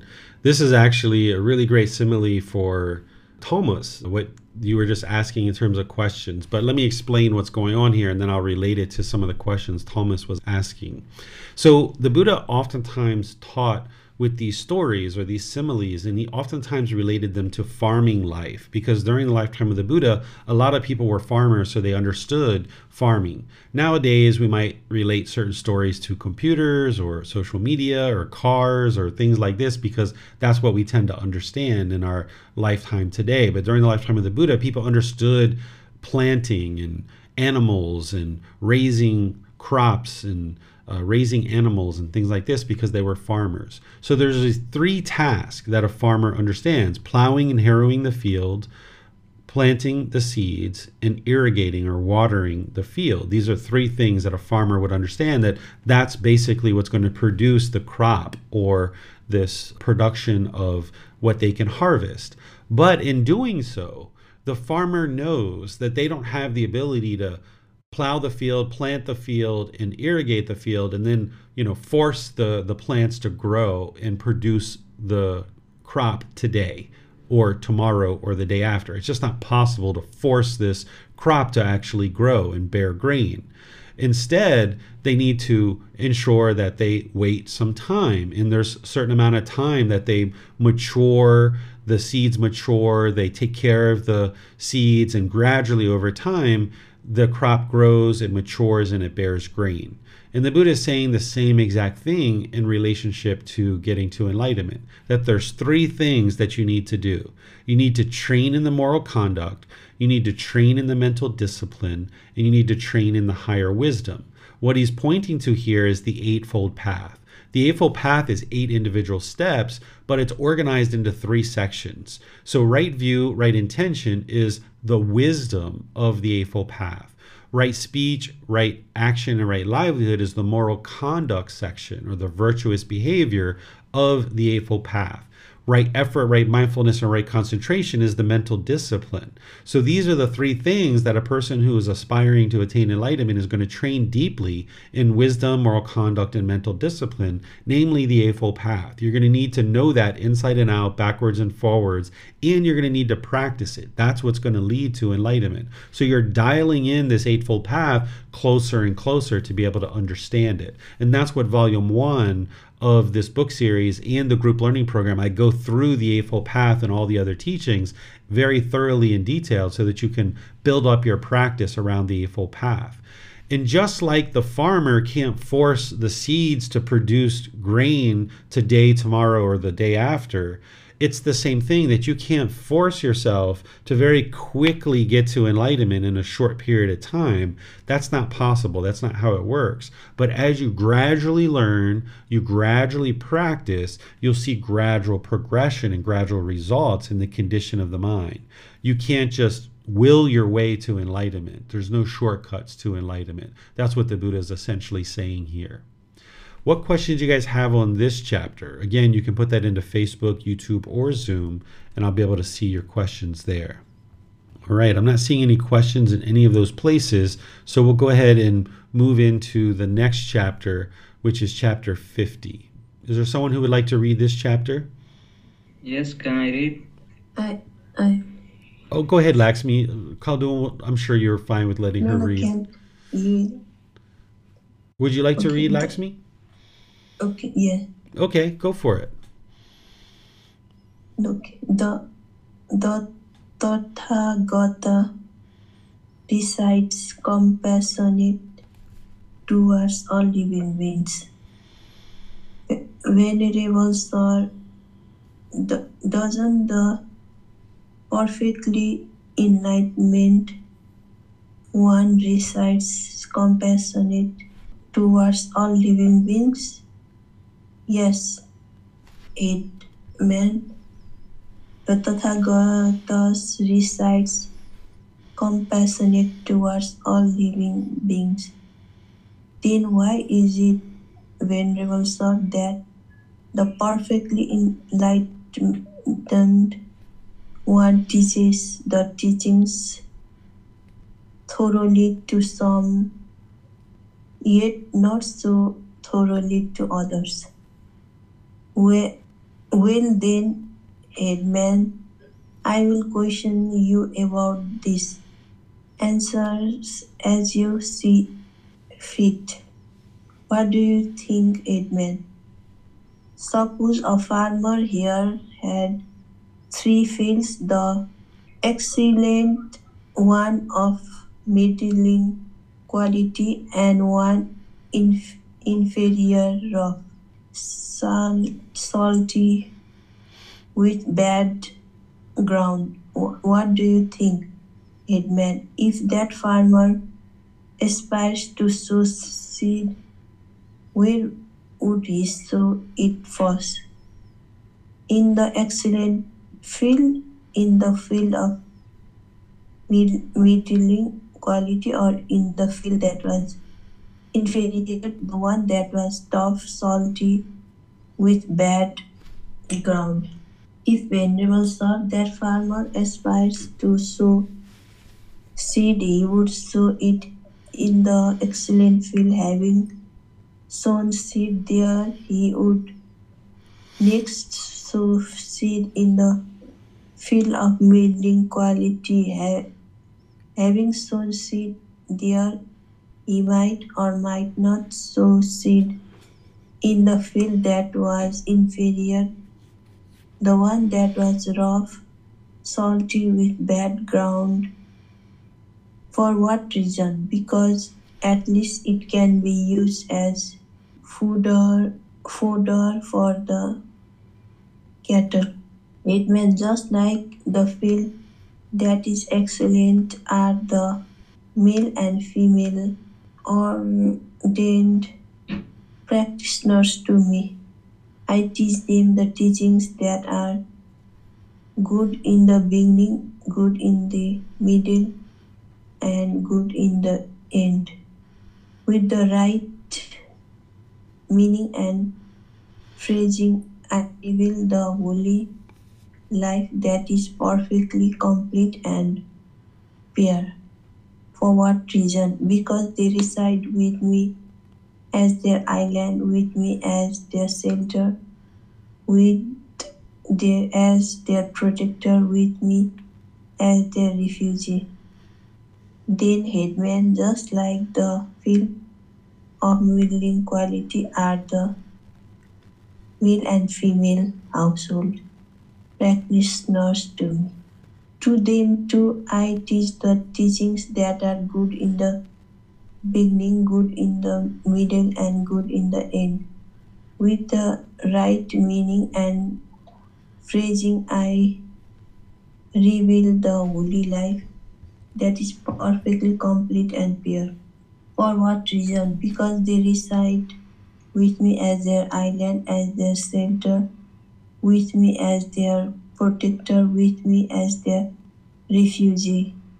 Then Edmund, just like that field that inferior, rough, salty, with bad ground are the ascetics, Bra- Brahmins, and wand- wanderers of other communities to, to me.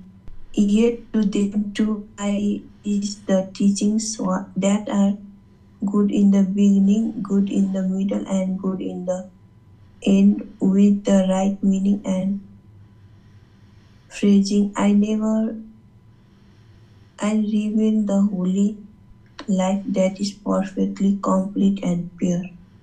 For what reason? Because if they understand even a single sentence, that will lead to their welfare and peaceful peacefulness for a long time. Okay, thank you, Laxmi. All right, so here a individual, a headman, a village headman, someone who's the leader of the village, is asking the Buddha, you know, why is it that you teach thoroughly to some students but not so thoroughly to others? And the Buddha is using an example from farming once again to help them to understand. And oftentimes, the way that one might teach is ask an individual questions because then they're essentially teaching themselves. So he says, okay, if you're a farmer and you have a field that's of excellent quality, middle quality, and lower quality, where are you going to plant your seeds? Well, of course, the village headman says, in the field of excellent quality. And then from there on. So the Buddha is explain, explaining the same thing. He's saying, I teach all the teachings the same essentially to the ordained practitioners, the household practitioners, and these students from other communities that he teaches them all the same. But of course, a Buddha only has a limited amount of time. And the way that their teachings get continued into the world is by helping as many people to enlightenment as possible. So the students are dedicated and committed. He's going to spend more time and, you know, really share the teachings with them in a very thorough way, like the ordained practitioners. They had given up their household life and their worldly possessions to join him. So he shared teachings with them in a very thorough and dedicated way. The household practitioners, they were also looking at the Buddha as being dedicated to him as their teacher, so he shared the teachings with them in a very dedicated and thorough way too. But these other students that are Brahmin and ascetics from other communities, they weren't necessarily dedicated to learning with the Buddha. Sometimes we think that during the lifetime of a Buddha, everybody must have learned from the Buddha, but this isn't actually true. There's no physical characteristics that determine what a Buddha is or what a Buddha isn't. It's an individual's own mind that they know themselves that they are a Buddha, and as a Buddha is teaching, some of their students can oftentimes discover that that person is a Buddha. If they understand enough, they can figure it out. But the vast majority of the world during the lifetime of a Buddha isn't going to actually study with the Buddha because they're not necessarily going to know that he is a Buddha. So there were other people during the lifetime of the Buddha who were sharing teachings that claimed it was their teachings that were leading to enlightenment. And sometimes those students of other teachers came and learned with the Buddha as well. And he taught them the same teachings that he taught everybody else because he knew if they understood just a single sentence, it would be very good for their welfare and peacefulness for a very long time. But essentially, what the Buddha is getting to here is he shares the teachings the same with everybody, but these individual groups of people, ordained practitioners and household practitioners, they're going to be more dedicated to learning directly with the Buddha. So a teacher is going to be more dedicated to sharing the teachings with them. And these other people who aren't really dedicated and diligent, the Buddha is not going to be as dedicated to necessarily sharing teachings with them, although he's willing and able to share the teachings with them their ability to learn them and experience the benefit is going to be based on their own dedication and diligence. So a Buddha only has a limited amount of time to share teachings, and they need to help as many people as possible get to enlightenment during their lifetime. That's the only thing that ensures the continuation of their teachings. So they're going to share their teachings more thoroughly with an individual who is more dedicated. And the Buddha describes the ordained practitioners as being the most dedicated during his lifetime, where household practitioners weren't as dedicated because they were busy with other things. They had to run their household and run their life. So he was more focused on helping the ordained practitioners. In my life, I tend to teach a lot more household practitioners than I do ordained practitioners because they have their own teachers household practitioners who study with me, people who come to classes, people who ask questions, people who are members of the Facebook group, people who come to the temple. I'm sharing teachings with these people much more directly. But then there's also people who aren't really in those groups of people that they might just meet me at a restaurant. They might just kind of know that I'm sharing the teachings and ask me a few questions. I'm still going to teach them the teachings, but there's not the same dedication on their part. So I know they're not going to get the same level of learning and development on the path unless they come to classes regularly. They come to the temple or they become members of the Facebook group. So there's other people who are out there that will ask me a question here or there, and I will tend to guide them to a book or to a chapter in a book or a video or something like this. But if somebody's in the classes and they're regularly asking questions, I'm going to be much more thorough in sharing teachings with them because they're showing their dedication and their commitment to learning and growing. All right, let me see what questions we might have here on this chapter. I see, Thomas, you have a question there, but it's not about this chapter, so I'm going to save that for the end potentially. And uh, I don't see any other questions. So let's go to the last chapter for today.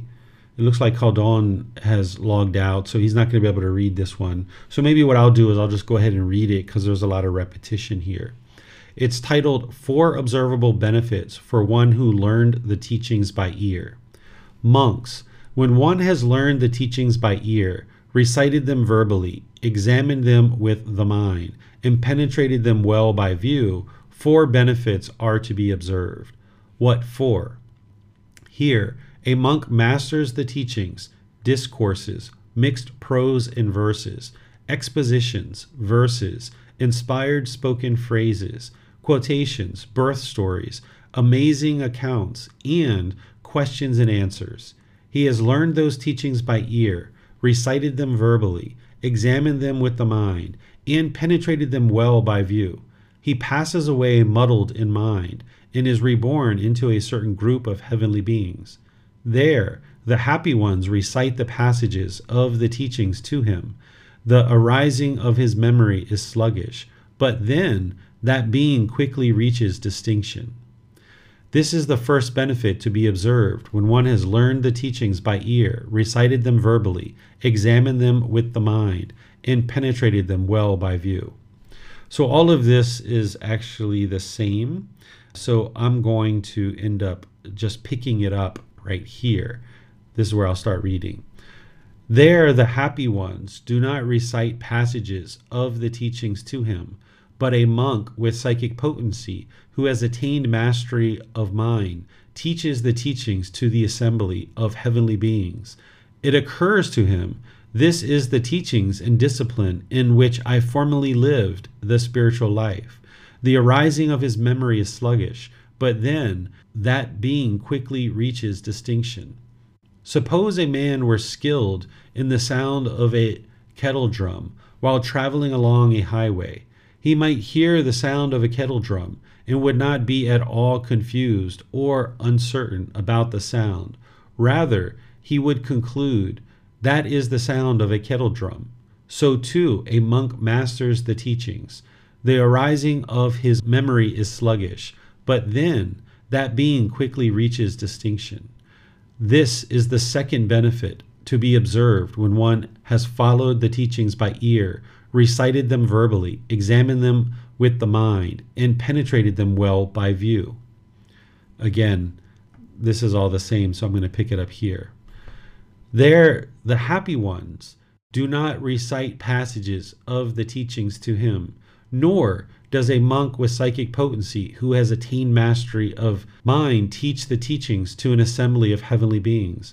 However, a young heavenly being teaches the teachings to an assembly of heavenly beings. It occurs to him, These are the teachings and discipline in which I formerly lived the spiritual life. The arising of his memory is sluggish, but then that being quickly reaches distinction. Suppose a man were skilled in the sound of a conch. While traveling along a highway, he might hear the sound of a conch, and he would not be at all confused or uncertain about the sound. Rather, he would conclude, that is the sound of a conch. So too, a monk masters the teachings. The arising of his memory is sluggish, but then that being quickly reaches distinction. This is the third benefit to be observed when one has learned the teachings by ear, recited them verbally, examined them with the mind, and penetrated them well by view. So here I'll pick it up again. There, the happy ones do not recite passages of the teachings to him, nor does a monk with psychic potency who has attained mastery of mind teach the teachings to an assembly of heavenly beings, nor does a young heavenly being teach the teachings to an assembly of heavenly beings. However, one being who has been spontaneously reborn reminds another who has been spontaneously reborn. Do you remember, dear sir? Do you remember where we formerly lived the spiritual life? The other says, I remember, dear sir, I remember. The arising of his memory is sluggish, but then that being quickly reaches distinction. Suppose there were two friends who had played together in the mud. By chance, they would meet one another later in life. Then one friend would say to the other, Do you remember this friend? Do you remember that friend? And the other would say, I remember, friend, I remember. So too, a monk masters the teachings. The arising of his memory is sluggish, but then that being quickly reaches distinction. This is the fourth benefit to be observed when one has learned the teachings by ear, recited them verbally, examined them with the mind, and penetrated them well by view. These are the four benefits to be observed when one has learned the teachings by ear, recited them verbally, examined them with the mind, and penetrated them well by view. Okay, let me help you understand what the Buddha is sharing here. This is a very long, detailed teaching. What the Buddha was essentially describing is that if you learn the teachings in this life and you die, the mind is not enlightened and you die, then in your next life, you will remember what it is that you learned about these teachings to be able to help you in a future life. This is what he's essentially coming to. And the reason why he's sharing this is because the ultimate goal is to get to enlightenment in this life. You would like to learn, reflect, and practice to the point where the mind's no longer experiencing discontentedness and you can experience enlightenment in this life. But if you fall short of that for any reason and you need to experience rebirth, any work that you do in this life is going to benefit you in that next life. You'll be able to potentially get to enlightenment in that future life. That's what he's talking about here when he says, the arising of his memory is sluggish, but then that being quickly reaches distinction. Reaching distinction is reaching to enlightenment, getting to enlightenment. So while your mind may be a little bit sluggish in this life to remember what it is that you studied in previous lives, you will be able to recall the memory of these teachings at some point in life. And this can occur people have experienced this. This is how we independently verify that this is true, that people have observed their past lives. They know that they've studied these teachings in a past life, and now it becomes very easy for them to learn and practice the teachings in this life. It's much more readily able to be able to practice the teachings in this life. If you find that when you're studying the teachings that it, they just make sense to you, then perhaps you may have studied these teachings in a previous life. This is somewhat common for certain individuals. So that's what the Buddha is explaining here in this chapter is that any work that you do in this life, it will benefit you in a future life should there need to be rebirth. But the ultimate goal is to not experience rebirth, get to enlightenment in this life, and then you won't actually experience rebirth. So let me know what questions you guys have by putting that into Facebook, YouTube, or Zoom, and I'll be sure to answer your questions for you.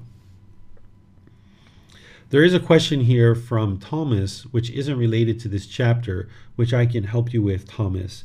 It says many Buddhist monks says about sangha, which is the community, regarding the the three jewels or the three gems and three roots.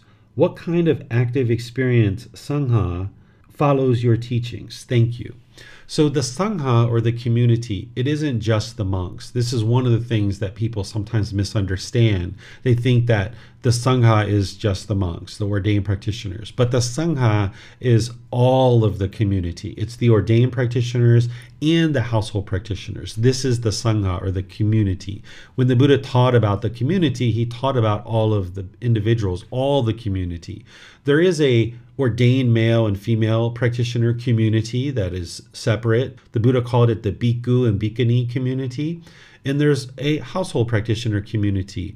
And then there's the Aryan Sangha, which is anybody who's attained one of the four stages of enlightenment. So the Sangha itself is the community, the entire community. But then there's actual individual sections of this community as well. So the overall community is learning and practicing the teachings. There's about 500 million people in the world that consider themselves to be practitioners of the Buddhist teachings. So when you see the Sangha or the community, you should think about everybody in their entirety. And for me, I'm sharing teachings with anybody who's interested in learning, whether they're ordained practitioners or household practitioners. Oftentimes, ordained practitioners are learning with me more online through the replay or through books or things like this. They're not necessarily learning with me directly. Although I have had some ordained practitioners in the past learn with me directly, they're not typically showing up to my classes and things like that because here in Thailand, most of the ordained practitioners don't speak English um, they're more than welcome to come to learn with me, but more likely than not, it's going to be household practitioners that are learning with me. And then online, there's certain ordained practitioners who are part of the community within the Facebook group that I lead, so they're learning through that as well. Looks like Max is, is saying thank you. You're welcome, Max. Nice to share the teachings with all of you guys. It looks like that's all the questions that have come in for today's class. So I'll just thank all of you guys for joining the class and deciding to learn and practice the teachings of the Buddha and deciding that today is a day that you would like to learn and practice the teachings of the Buddha. Because as you stay dedicated and committed to your practice of learning and practicing his teachings, and you're gradually training your mind, you'll see this gradual improvement. It's the very best thing you could ever do for yourself, those close to you, and all of humanity. So, we've just finished volume two of this book series. Next week, we're going to be in volume three. So, you can read chapters one through 10 this week just 10, 15 minutes a day reading the words of the Buddha, the reflections that I share, and really reflecting on what it is that you've learned so that then when you come to class, you might actually have questions. But if at any point you aren't able to read the books, you can still come to class, but you're just going to get so much more benefit and so much more value out of reading before class because there you're going to see my full explanation of what I'm sharing to reflect on as part of the teachings of the Buddha. So you can be learning in the class, yes, but if you're reading either before and or after class, the thorough teachings that are in the book, you're going to get much more benefit out of this program. And then tomorrow in the group learning program, I'm going to be covering chapter 3 of volume 1. Chapter 3 is titled Enlightenment What is Enlightenment? So, at the same exact time on Sundays at 9 p.m., I'm going to be sharing with you tomorrow, 9 p.m. Thai time, and whatever time it is in your time zone, you can tune in live or listen to the replay exactly what enlightenment is and how to attain it. So, the more you understand what the goal is and what enlightenment is, the more readily you'll be able to make your way to enlightenment. Where if you didn't understand what enlightenment is, you wouldn't actually be able to attain it. So, I'm going to spend time tomorrow in class explaining what enlightenment is and then opening up to any questions that you might have.